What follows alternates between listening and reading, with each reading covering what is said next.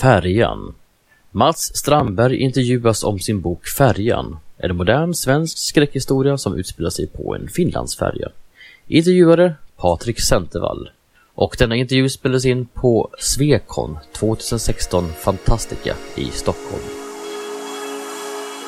Svekon-poddar. En poddradio från svenska science fiction och fantasykongresser.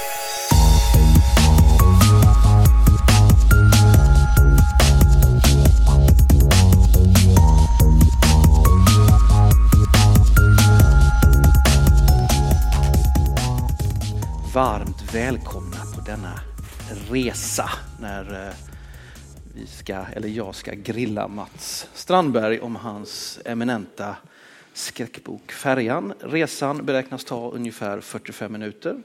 Livvästar, kors och vitlök hittar ni under sätena i, eh, om det skulle behövas. Eh, Jag heter Patrik Centervall och det är ungefär allt ni behöver veta om mig. Mats Strandberg sitter här och är författare till den här boken. Och det är väl det vi börjar med att veta om dig. Eh, Det kan väl vara bra att säga att, att jag tror vi lägger en stor fet spoilervarning på den här intervjun. Så att har ni inte läst boken så finns det ju en risk att ni kommer få reda på några detaljer. Vi kan försöka prata runt det i den mån det går. Precis, men, men Utan- det kan bli lite svårt ibland.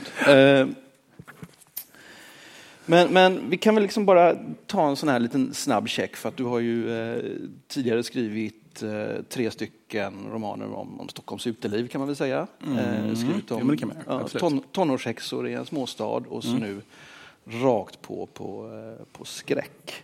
Yes. Eh, vad fick dig att liksom ge dig in i skräckgenren sådär? Ehm, alltså jag har ju alltid älskat skräck. Det var ju Stephen King som fick mig att börja läsa när jag var tio år gammal. Eh, eller jag hade ju läst innan såklart, men det var liksom min slukarålder var när jag upptäckte Stephen Kings eh, böcker. Ehm, så det här känns ju som att komma hem på många sätt faktiskt. Och eh, jag lärde mig så otroligt mycket av, eh, av att jobba med cirkeln, trilogin och att jobba med Sara och eh, jag tror att jag liksom tiden var mogen på något sätt.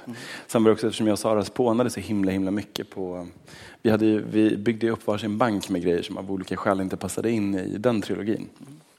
Ehm, och mina drog alltid åt det skräckiga hållet. Eh, så det var, ja, det var dags och det var väldigt kul.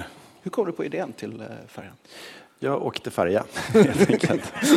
Eh, Det är ju det är inte bra reklam för. Finlandsfärjorna. Nej, direkt. exakt. Nej, men jag... det var Amorella, vilka är det nu då? Ja. Jag har faktiskt baserat just färjan Baltic Charisma, som den heter, eh, på Amorella ganska mycket. Okej. Eh, nej men det, var helt, det var helt enkelt så. Jag, eh, jag gillar ju såna här historier med någon slags mikrokosmos där man, som man kan fylla med massa olika sorters människor. Och, eh, Eh, jag tänkte mycket på The Shining-korridorerna var väl liksom det första att det började som ett skämt. Att så här, haha, det ser ut som i The Shining. Och så började liksom hjärnan ticka in på skräckspåret och jag började tänka på Alien-filmerna faktiskt. De första två. Just det här att vara fast på en farkost i något ogästvänligt stort svart mörker, liksom, att inte gå att ta sig därifrån. Ehm, så den vägen var det. Och det var så himla kul att skriva skräck för jag kände verkligen att här, äntligen är det här någonting jag verkligen kan. Att jag har läst så himla mycket skräck och sett så mycket skräck. Och när vi skrev um, Engelsforsböckerna så fick jag alltid springa ikapp Sara lite grann på nördfronten så där, för att hon hade mycket bättre koll på fantasy än vad jag hade helt enkelt. Så det, var, det var så otroligt skönt att känna att så här, det här är mitt, det här är något jag kan faktiskt. Det, det, apropå det så det, det är ju det är ju väldigt många av de här liksom små detaljerna som fångar upp stämningen i boken. Alltså jag tänkte första på det här med alla som har åkt någon färja vet att när båten åker ut och man sitter i baren så börjar liksom flaskorna liksom att klirra, skaka mot varandra. Det är sådana här liksom detaljer som gör att man som läsare känner sig att man är där. Så att, alltså, Min dröm är ju liksom när vi, vi har skrivit filmmanus på färjan nu, jag och Sara faktiskt. Eh, Så min dröm är lite grann att, eller det har vi skrivit in i manuset, att, om, eh, att det, här motorljudet ska liksom ligga som en sån här knappt hörbar ljudmatta i botten. Lite grann som det där ljudet i Lost Highway, om du vet. Att det ligger sånt där Ja, just det. ett sånt ljud. För det kommer så himla creepy, plus super creepy när det stannar också. Så. Ja. Nej, men det är jätteintressant stickspår där faktiskt. För det. Och det, det är ju alla de här detaljerna som gör det viktigaste. Där är ju lite grann frågan, hur många gånger fick du åka Finlandsfärja för att skriva? Eh, Och vad kan du berätta det värsta minnet från resorna? Eh, nej, men jag, åkte, kanske- jag åkte inte så många gånger som folk kanske tror, eh, men fem, sex gånger. Eh, och såg till att åka, åka med olika färger och åka i olika sorters hytter varje gång också. Så den värsta var väl när jag åkte just hytterna under, under bildäck, de här som Marianne bor i, i boken. Jag tycker det är väldigt äcklig känsla det här att man både är under vattenytan och att det står liksom lastbilar parkerade ovanför huvudet och det finns inga fönster och eh, ja, den här känslan av att händer något så är det väldigt långt upp. Liksom.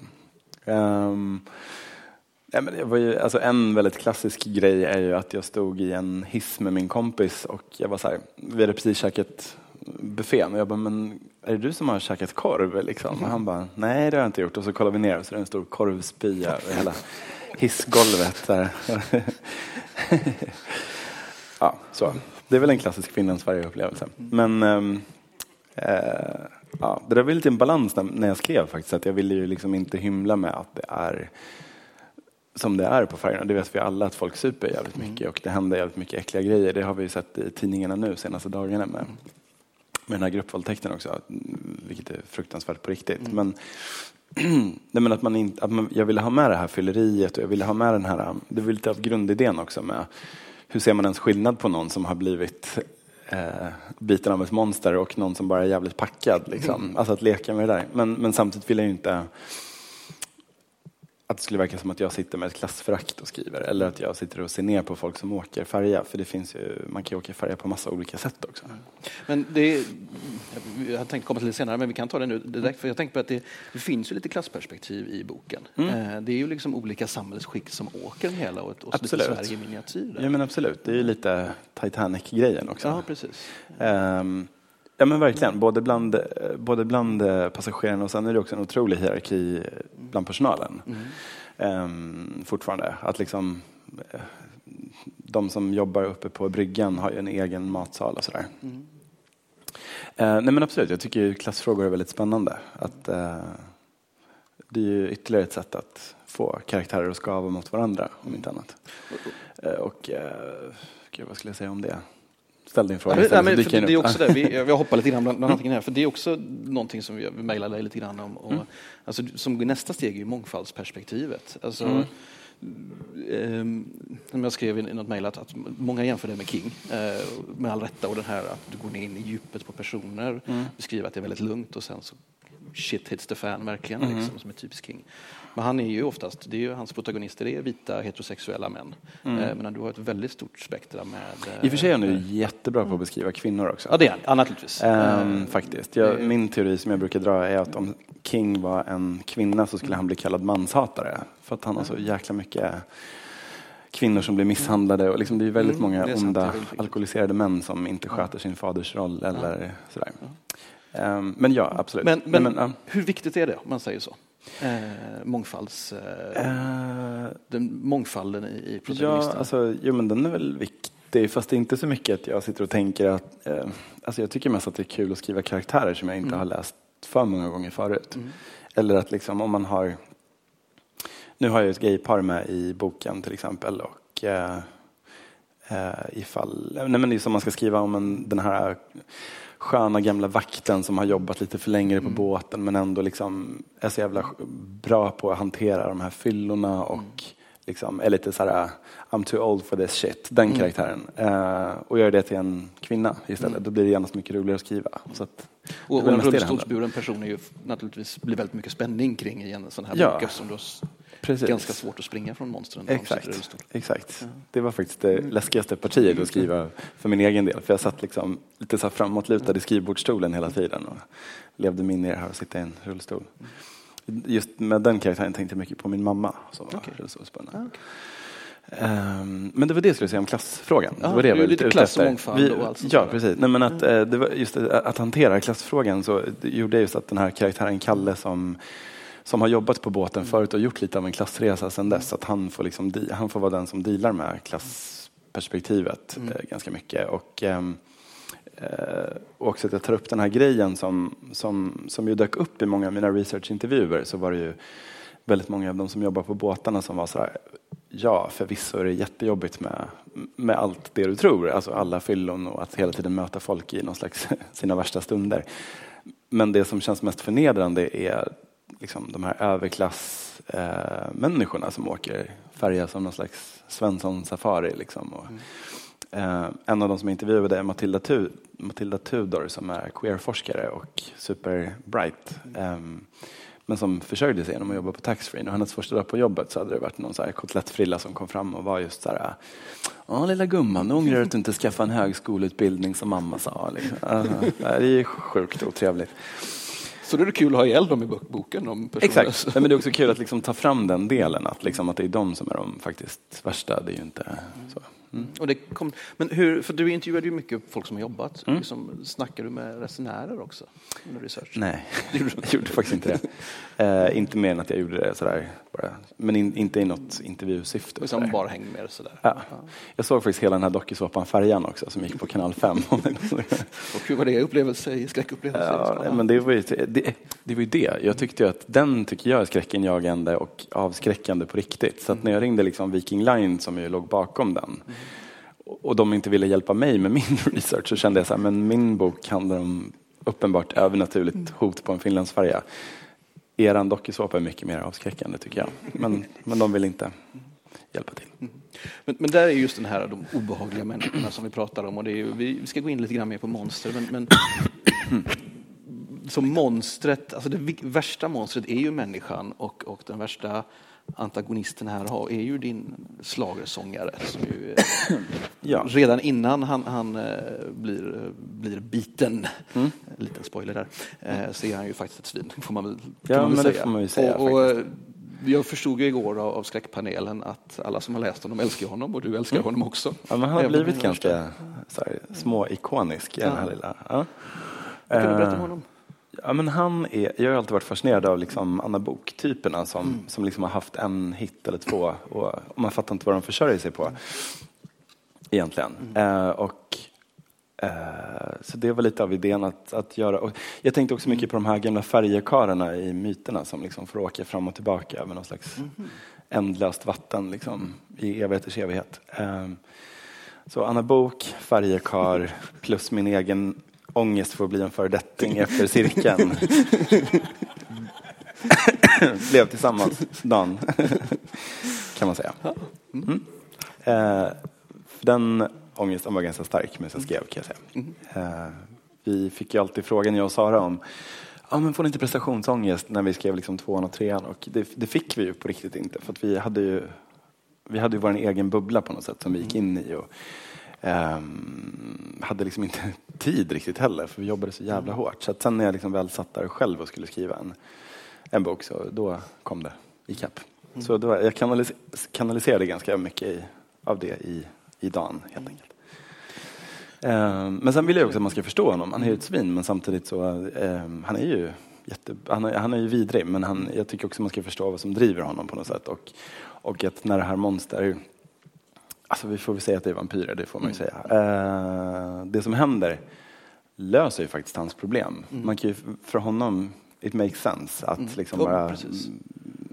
Ja, han, får ju, han är ju verkligen den som får det här, the thrill of the mayhem på något sätt. Jag kan ju tycka den, den känslan är så himla rolig att och, och gå in i på något sätt. Och, och det är ju mycket av en motor i berättelsen att det liksom faktiskt är en, en, antagonist som har ett syfte på något mm, sätt, som hittar precis. en utväg. Ja, men både han och eh, liksom, monstren, ja. eller, eller vampyr, en av vampyrerna. Mm. Alltså, jag ser det här som en historia om vita kränkta vampyrer, kan man säga. Vilket är en helt annan läsning än, än de gjorde i Danmark. Det var faktiskt jävligt obehagligt. Jag var i. Danmark och gjorde um, intervjuer om, om färjan där. Mm. Berätta.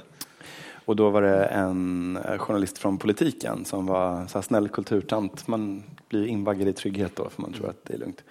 Eh, men hon, hennes tolkning av boken var att det, alltså, det handlar om monster som kommer över havet med båt för att försöka ta sig i land. Och, Is it refugees? Jag bara, Den ångesten var faktiskt ganska stark. Nej men det var skitläskigt för det var, dels känns det som att man är ett jävla svart hål ifall man kan mm. ens göra den läsningen. Men plus att jag också såg, shit vad jag än säger så kan det liksom, det här kan bli skitjobbigt. Jobbiga rubriker. Um, ja, det var jobbigt. Faktiskt. Men inga andra liknande upplevelser i andra länder? Ingenting från läsare vad jag vet i alla fall. Mm. För den är såld, då sa vi 18? Nej? Åtta. Åtta, åtta. Jag la till en etta där. För åtta länder är ganska bra. Ja. Ja. Nej, nu känner jag mig kränkt. nej. Men, eh, nej, men åtta länder. Nej, men det ska ju bli intressant såklart. Den är såld till Turkiet var ju faktiskt första landet som köpte den. Så, eh, ja. Spännande. Mm. Vi, vi, kan ju snacka vidare om monster där. Mm. Nu, vi har ju ett specifikt monster. Vilket är ditt favoritmonster? Uh, gud vad svårt. Alltså, allt utom varulvar mm. faktiskt. Förlåt om det är något varulvsfan här. Um, men jag tycker alltså, dels att varulvar ofta blir ganska fula på film. och sen att um, nej, men ofta känns varulven lite grann som någon slags metafor för liksom, den här otyglade manligheten under civilisationens fernissa som jag tycker, för mig är det ganska tråkigt. Uh, men det är bara jag. Mm. Men annars gillar jag väl typ allt. Jag gillar zombies. Vem gör inte det? Exakt. Eh, och så gillar jag liksom Frankenstein, Igga, mm. monster. Eh, men jag gillar väl allt egentligen. Tror jag. Vad är lockelsen med monster egentligen? Eh, det är, oh, det är väl en jättestor fråga på något sätt. Men uh, jag tycker framförallt att monster, eller uh, det är svårt att säga, skräck tycker jag är spännande för att det är sånt himla bra sätt att utforska karaktärer. Att liksom, det var ju mycket så i den här boken till exempel, att, att liksom få skala bort alla de här sociala konstruktionerna vi håller på med hela tiden. Att liksom vem man är och, och, och saker som klass mm. eller hur många Instagram-följare man har eller hur, vad händer med den dysfunktionella familjen och de relationerna i, när katastrofen utbryter. Mm. Så, så det är väl snarare det som lockar mig med att skriva om monster är väl snarare hur de, vad som händer med människorna mm. när de möter dem. Um, så skulle jag säga. Mm. Ja, men det, är, det är väldigt kul att se. Det blir bara på något sätt kärnan kvar av, av, um, av karaktärerna. Mm. När man tar bort allt annat. Mm. Vi har ju vampyrer här specifikt. Mm. har vi ju redan sagt att vi, vi får avslöja. Mm. Eh, och, och äh, explosionen med vampyrer måste ha kommit med Anne Rice. Senaste ja, 30 åren. Ja, men precis. Hur ser och, du på? Och för mig var det mycket faktiskt den här Coppola Dracula-filmen som jag älskar ganska ah, förbehållslöst, även om jag kan se nu att ja, Keanu Reeves kanske inte är jättebra och sådär. Men, 91, 92 men, kom det va? Ja, jag tror det. Ja. Men definitivt, eh, Anne Rice var jättestort för mig. Mm. för att det var också det här queer-skräcken som kom in. Ja, eh, absolut. Hur ser du på vampyrmytens utveckling? För det har ju hänt väldigt mycket, liksom. alla gör sina egna tolkningar. Mm. Från, eh... Precis, men det finns ju jättemånga fina, jag gillar ju den här Stakeland till exempel, som är en lite så in, indie, indie road movie, i en super gory men samtidigt också en väldigt fin liten mm. um, relationsfilm. Uh, jag gillar 30 Days of Night jättemycket. Um, men lite av idén med färgen för mig, ja men John Ajvide Lindqvist, herregud, mm. såklart. Älskar ju Låt inte komma in. Och jättenyfiken på 1007 också. Mm. Jag köpte den idag. Uh, Jättebra bok kan jag. Ja, den verkar ju helt fantastisk. Um, mm, mm, mm. Men lite av idén med färgen var just det här att, att jag tänkte liksom, lite så här, om jag var vampyr så skulle jag ju hata hela den här uh, Twilight och uh, Vampire Diaries, uh, alltså den här eviga glittriga tonårsvampyren på något sätt. Mm. Jag skulle ju avsky det. Så det var lite där idén började också med vad som, vad som ligger bakom det som hände på färjan. Det handlar ju lite om att liksom, så här, att det kan kännas helt förnedrande att ha blivit degraderad till, till den här high school-varelsen på något sätt. Um, och du gör ju verkligen vampyrer farliga igen. Ja, det var ju kul. Och liksom också att jag de är ju någon slags mellanting mellan zombies och vampyrer nästan. Mm. Att det blir väldigt köttigt. Ja, men jag tänkte att um, jag var väldigt nöjd med min idé med tänderna till exempel. Att, mm. att, uh, att, de, att, man faktiskt tappar alla, alla sina tänder och mm de nya tänderna tränger fram. Sådär. Så det är inga huggtänder. För, för du, du, har ju gjort lite en egen eh, vampyrmyt. Mm. Eh, försökt i alla fall. Ja, men, men liksom, du har ju tagit din egen twist på den. Alltså, dels mm. hur mycket hur mycket vampyrresearch gjorde du? Hur mycket liksom tänkte du ut så här ska den vara? Hur mycket kom liksom när du skrev? Uh, Flera frågor. Ja, men jag läste den här Vampyrernas historia, så faktiskt en jättebra svensk uh, faktabok. Mm. Uh, nu kommer jag tyvärr inte på vad hon som har skrivit den heter. Men gillar man vampyrer så är den skitspännande. Det är liksom från de gamla sumererna och framåt. Liksom. Uh, och sen, men sen har man ju, alltså hela livet har ju varit research på något sätt. Alltså man har sett så mycket vampyrgrejer genom året, åren.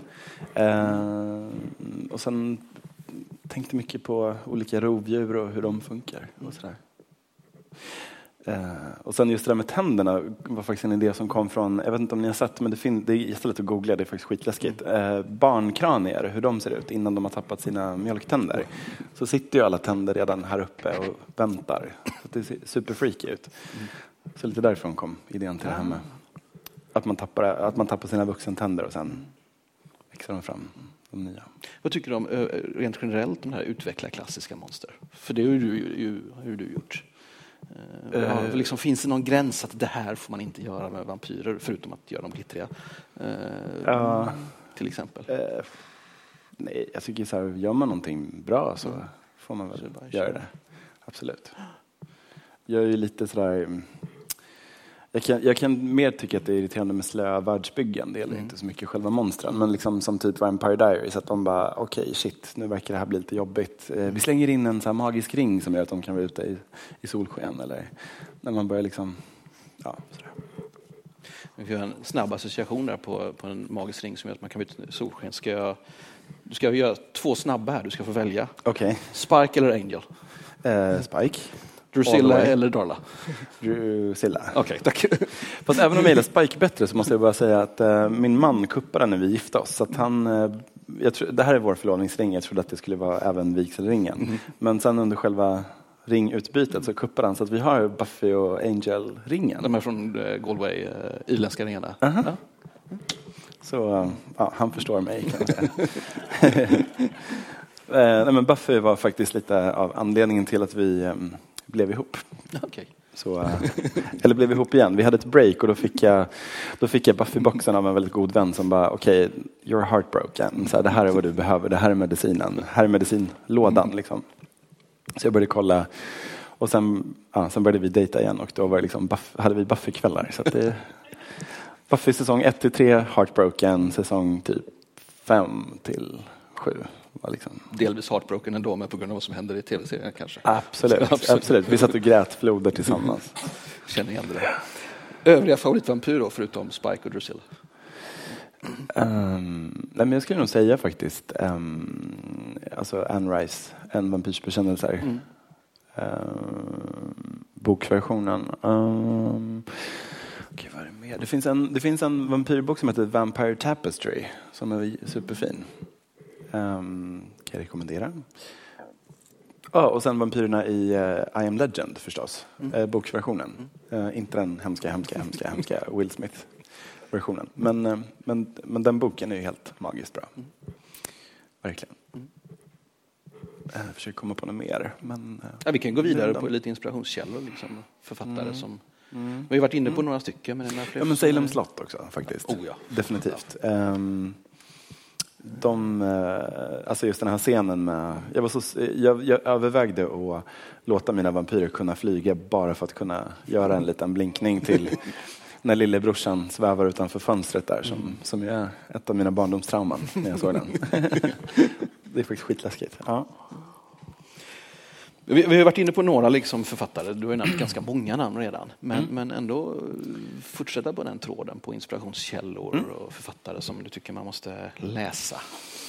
Yes, okej. Okay. Uh, ja, men John Ajvide förstås. Uh. Uh, svårt att inte säga Stephen King. Jag är ju, det är klart. Jag, jag, tycker någonting händer efter det. Så jag tycker före det är min favorit Steven. Sådär. Eh, jag var ju till och med på en Stephen King-tour i Maine, i Bangor och åkte runt och kollade på platser från böckerna och eh, stod utanför hans hus som Annie Wilkes.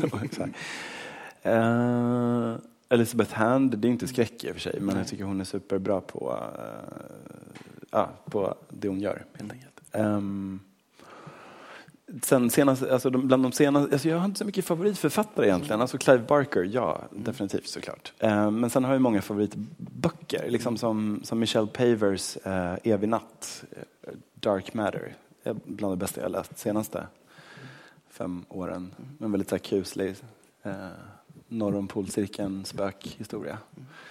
Eh, en bok som heter Bird Box av Josh Malerman är också en av de bästa, alltså faktiskt läskigaste böcker som jag har läst på väldigt länge. Och eh, Exorcisten som bok läste jag för inte så länge sedan. Den skrämde skiten ur mig på riktigt. Även om den har ganska långa tråkiga partier så när det är väl är läskigt så är det skitläskigt. Vad är det som skrämmer dig, både litteratur och utanför? Mm. Kan du liksom sätta fingret på vad det är där som... Mm. Nej men det är nog just den här gränsen mellan... Alltså faktum är att jag tycker ju själv inte att färgerna är så läskiga. Alltså den, den tycker jag är mer så här splatter, ganska rolig och liksom actiondriven sådär. Så det som jag tycker är läskigt på riktigt är väl snarare liksom det kusliga. Och när människor, in, alltså när, när de här sm, små eh, grejerna som sipprar in i vardagen och ehm, när folk börjar bete sig. Och liksom också den här gränsen mellan galenskap och besatthet. Att liksom, är det, Som du får in i dagen eh, till exempel. ja, Det jo men i och för sig, säga. ja men absolut. Men, också, men jag tänker också mm, typ Jack i The Shining. Mm. Liksom. Ehm, och sådär. Och, nej, men jag, jag tycker det läskiga är ju också den här sortens skräck som är sådär, man känner sig iakttagen, kollar över axeln, det står ingenting där, men man är ganska säker på att det är någonting där. Alltså det tycker jag är läskigt. Eh, Jag kommer tänka på den här, det finns några jättekorta skräckfilmer som ligger ute på Youtube. Det är ju den med eh, Face Swap till exempel. Om du inte har sett den kan jag, om du inte sett den kan jag... Jag får att den börjar bra, sen blir den lite kass. Men det är... Okej. Ja. Med face swap? Ja, alltså, som- sån här, så den här appen som man tar bild på sig själv. Ah, ja, och okej, Det finns många och det finns ju Ah, okej, såna och så kommer det liksom ett monsterface och Ja, swappas precis. in? Eller? Okej, Mm. shit vilken bra Ja, idé. Man sitter så. Verkligen. Ah. Men, men, men, så det är inte så mycket terapi i, i din... eh, Det är det med min nya bok Det är faktiskt. det med din nya bok, ja. Ja, Vad kan du det- säga om den? Ehm, den kommer att vara mycket mer det här kusliga och det här Mm. Eh, ja, men lite Exorcisten faktiskt. Eh, fast minus katolska prästerna och liksom att det, det är ingen kristen mytologi runt det. Men, men att en, en nära anhörig bör bete sig annorlunda Mm. helt enkelt. Hur långt har du kommit? Jag har kommit 100 sidor och jag hoppas att den ska bli en sån här 250 sidors bok. Den är rätt tajt tror är jag. väl 400 va? Ja, Eller vad? precis. Och det är bara två 476 huvudpersoner. till och med. Det är alltid så man tror att nästa projekt ska bli så här, gud vad, gud, gud vad bra, det här kommer bli mycket lättare bok att skriva. Så när jag skrev Färgen så tänkte jag så här, oh, vad skönt, nu har vi hållit på med en hel stad och liksom tre år. Så där. Nu ska jag liksom ha en plats och tolv timmar. Liksom. Och det här kommer bli skitenkelt. Och sen börjar man skriva och inser att så här, nej, jag kan ingenting om färjor. Och vad fan, hur fan skriver man en bok på bara om tolv timmar? Då finns det ingen plats för karaktärsutveckling. Hur fan ska jag göra nu? Liksom? Uh, ja, och nu är jag inne i samma sak. Nu tänkte jag, ah, men fan vad skönt. En, en historia som inte kräver så mycket research som själva platsen. Och ska bara ha två huvudpersoner. Och ja, nu sitter jag här igen och tycker att det är skitsvårt. För då har man bara två huvudpersoner så måste de verkligen, verkligen funka. Så, ja, Hur, hur är din skrivarprocess? ganska kaotisk. Nu sitter jag till exempel och byter kön just på en av huvudpersonerna. Så att, eh, det är både så väldigt tråkigt rent manuellt och det händer jag vill ju tro att kön inte ska spela så jävla stor roll men, men vissa grejer blir ju ändå eh, annorlunda i någon slags dynamik och sådär. Men, men det kommer att bli bra. Jag är väldigt nöjd med att jag har kommit på att det måste göras. Men, eh, mm. Hur mycket vet du innan du börjar skriva? Nej, men jag försöker ju liksom just eh, förbereda mig. Jag förbereder mig ett halvår på eh, just de här karaktärerna. Men sen när- när jag väl börjar skriva så det, det är faktiskt först då jag fattar vad som funkar och inte. Och, och, eh, så jag försöker förbereda mig så mycket jag kan. Men sen när det väl gäller så... Ja, att- Vet du var det slutar någonstans? jag vet ungefär vad det ska landa i. Liksom. Ehm, men färjan hade jag en helt annan idé om hur, skulle, hur andra hälften skulle vara. Eh, jag trodde den skulle bli mycket mer liksom att, att karaktärerna skulle liksom börja samarbeta och verkligen gå och så här försöka rensa båten från monster. Men sen när jag liksom väl hade kommit så pass långt så insåg jag att det var alldeles för mycket begärt av, av dem. De är inte helt nyktra heller alla. Så de är inte helt nyktra och de, det är inte som i Walking Dead att alla har vapen så att de kan liksom gå runt och börja skjuta på. Liksom. Utan det, det, fick helt enkelt bli en historia om vilka som överlever och inte och handla mycket mer om liksom, samarbete och, och sånt där. Eh, så att, nej, jag, jag, jag, jag, jag försöker planera men oftast så går det inte så himla bra. Men däremot så har jag liksom börjat förstå att, att det verkar vara min process och att det kan få vara helt okej. Okay och att nu har jag också börjat länge, jag brukade hata att redigera förut. Jag har en kollega som, som brukar säga att för henne är redigering det är som att gräva upp en gammal pojkvän från kyrkogården och tvingas hångla med honom. Och det var lite det så passar min... väl en skräckförfattare tycker jag. Eller hur? Och det var också lite så min inställning till redigering, att jag bara, fan vad tråkigt.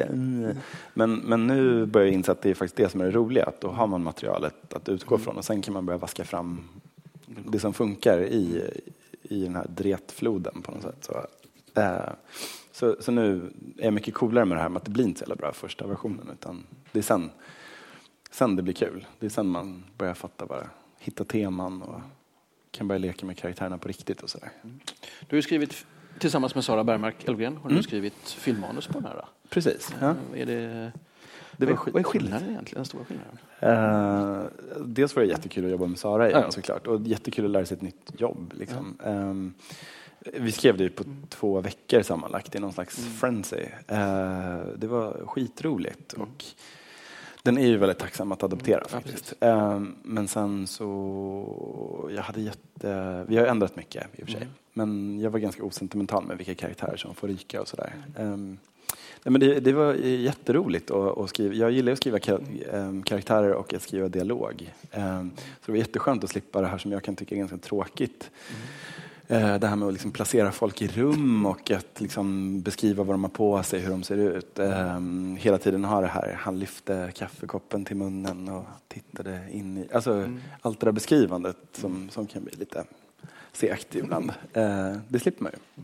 med filmmanus. Uh, det, det kom upp lite, ni som lyssnade på den här panelen om, om, om svensk skräck igår var ju lite inne på den här svensk skräckfilm inte alltid kanske har varit så, eh, så lyckad. Eh, och, och, som sagt var, det är ju det är ju mycket splatter, det är blod som, som mm. sprutar här och, och mm. folk som tas av dagar på mer eller mindre. Alltså, känner du liksom en nervositet att kommer svensk film klara av att fixa uh, det här? Ah, nej, inte med det här gänget. För vi har Alexander Rönnberg och eh, Georgie Matthew som är producenter. Mm. älskar skräck. Mm verkligen, verkligen älskar det. har vi några, eh, vad de har gjort? För um, sådana som jag som inte riktigt skrev ja, men Produktionsbolaget eh, Silvio gjorde eh, Kim W Andersson-filmatiseringen, okay. Alena, mm. som, som har gått på SVT i någon så kortfilmsversion, men, men man ska ju se den som en långfilm. Mm. Och den kommer att gå upp på bio i höst, mm. tror jag. Och den, den är jättefin. Mm. Eh, på typ ingen budget alls har de lyckats få den att se skitfin och ganska dyr ut faktiskt.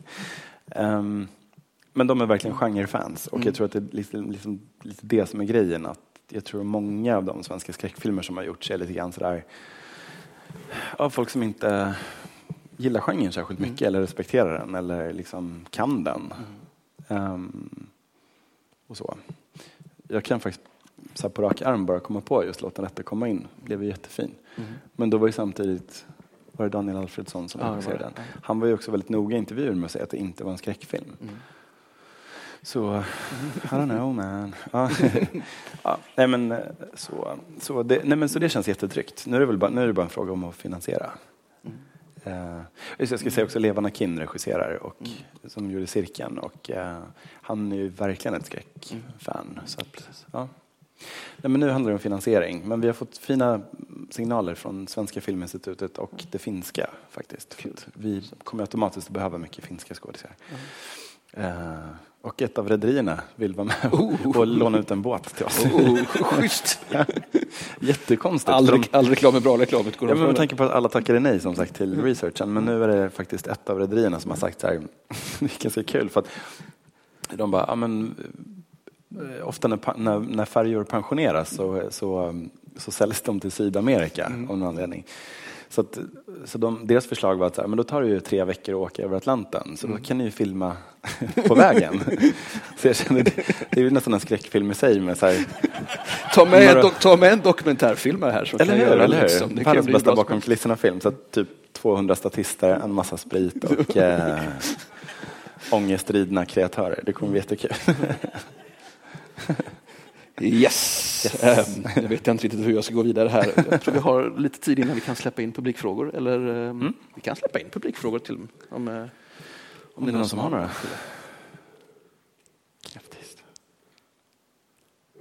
Nu har vi, var du först där tror jag? Hej. Har vi eh, springande micken på? Ska vi se. Nu är den igång. Den är igång. Eh, jo, jag undrar när du skapar dina karaktärer och mm. arbetar med dialog. Eh, framförallt till exempel Lo, som ju är en tonåring. Mm. Eh, är du orolig för att sättet som hon pratar på ska bli alltså om tio år, att det ska kännas som att hon är sjukt, det är bara en, en död, alltså det, det, låter inte så längre. Om jag är rädd för att bli Staffan Hildebrand? Ja, kanske det. Eller hur, ja, hur du hur helt enkelt eh, tar dig eh, hur du gör din research för att mm. skapa ett språk som känns ungdomligt och samtidigt mm. funkar. Liksom. Mm. Eh, nej, men vi, jag, jag börjar bara med att säga, när vi skrev cirkeln till exempel så bestämde vi oss ju för att inte ha några, liksom, alltså ha ett ganska tidlöst språk helt enkelt, för att det inte skulle kännas gammalt. Eh, och för att det också oftast blir helt fel och, det, och så här, vad kidsen säger blir oftast också väldigt um, helt olika i olika delar av landet. Så att vi, vi bestämde oss för att liksom helt hålla oss borta från det och eh, även liksom inte nämna Facebook vid namn och sådär till exempel, för att sånt kan bli gammalt jättefort. Um, sen när det gäller Lo och Albin i färjan så um, deras sätt att prata är helt och hållet hur jag och min kusin snackade när vi var i den åldern. Så att bara där är ju, vi pratar fortfarande så med varandra.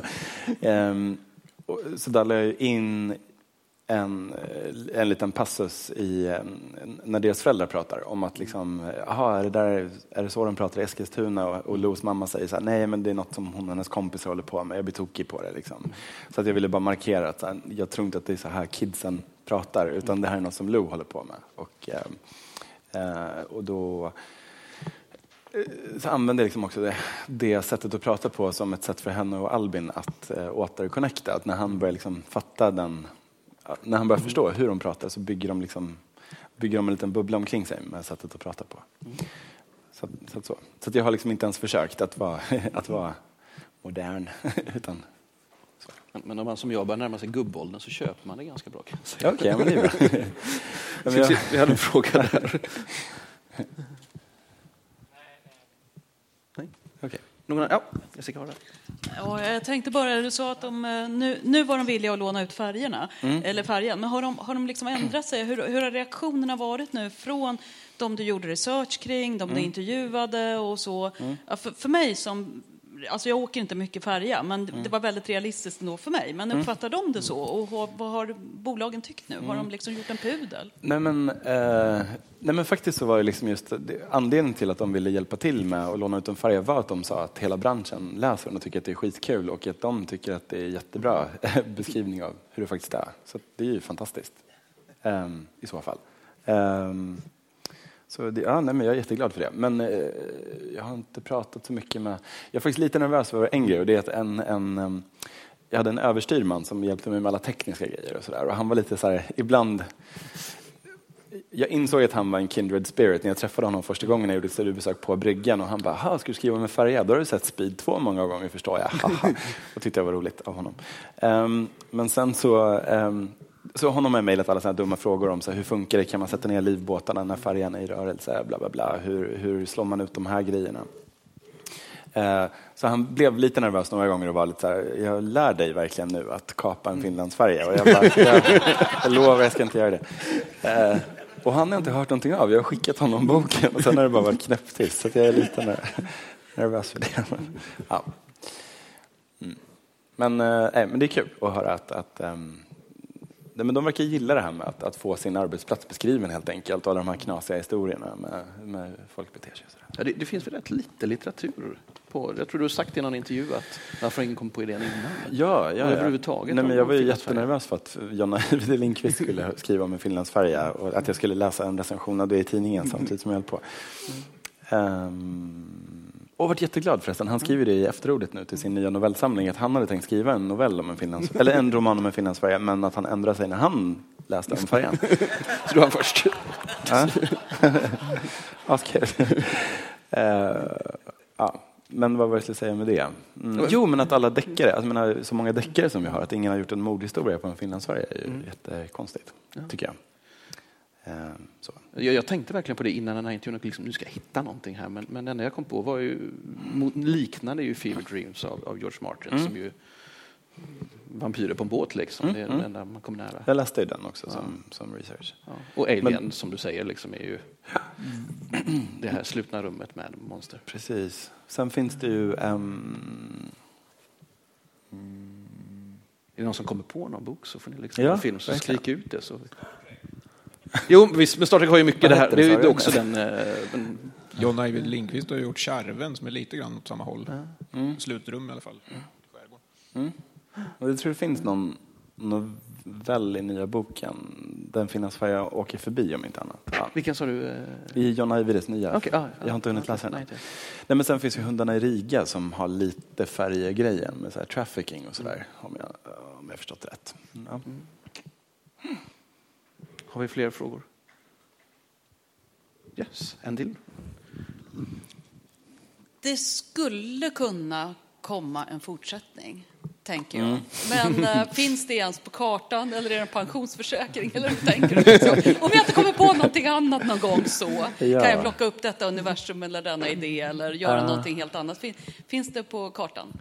Ehm. så, mm, jag hade ju verkligen inte tänkt att det skulle kunna finnas en... Um, nej, jag tänkte verkligen att det här skulle vara en standalone. Fast sen har jag inte kunnat låta bli att tänka på två, tre karaktärer, helt enkelt. Um, kanske i en annan form och en helt annan sorts historia. En väldigt här, liten, lite mer så här, kammarspel-story. Uh, typ tio år senare, vad har hänt? Mm. Men jag skrev den inte för att kunna haka på. Men, men nu har jag inte kunnat låta bli att tänka på det. typ så. Nu kommer en fråga om det också. ja, nej, men det, ah, fan, jag vill inte säga det eftersom alla kanske inte har läst. Men ehm, ja, jag kan säga till dig sen. Som Hans är ute och springer så ser han inte sina tidslappar där. Men, men jag tror att vi börjar lite grann närma oss. Eh, ska sluta kvart i, va? Ja. Eh, jag tänkte att om, om vi kör något boktips från dig. Svensk skräck. Du har ju nämnt Ajvide här nu och vi har nämnt Johannes Pinter. Ja, Ja, som precis. du inte har läst den i och för sig. Men, Mm, precis. Ja, Men men problemet, är lite, problemet för mig är lite grann att jag, har, jag kan inte läsa... Jag läser nästan aldrig på svenska överhuvudtaget medan jag skriver. För att, eh, det- då kickar jobbhjärnan igång på något jävligt jobbigt sätt. Ehm, och jag skriver ju typ hela tiden nu så att jag har inget... eh, ehm, jag har nog inget som ingen annan har läst liksom. Um, Gud vad tråkigt. Jag läste Fjärilen från Tibet ganska nyligen. Den är ju härlig. Nej, men jag skulle väl kanske säga Lena då, av Kim W Andersson och hans Love Hurts album. Mm. Helt enkelt. Tycker jag är helt amazing. Sådär. Jag tycker vi tackar Mats med en stor applåd. Tack för att ni kom. Tack så mycket. Tack. Ja, men, jättebra.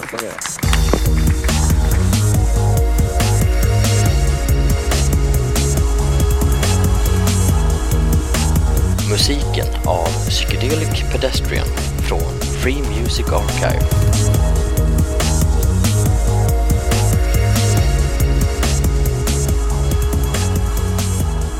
Besök gärna vår hemsida på svekonpoddar.se